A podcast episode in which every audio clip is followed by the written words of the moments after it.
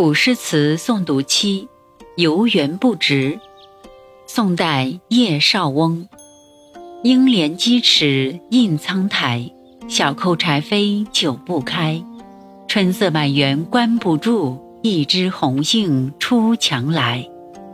注释一：不值，没有遇到人；值，遇到。二应，大概表示猜测。三怜，怜惜。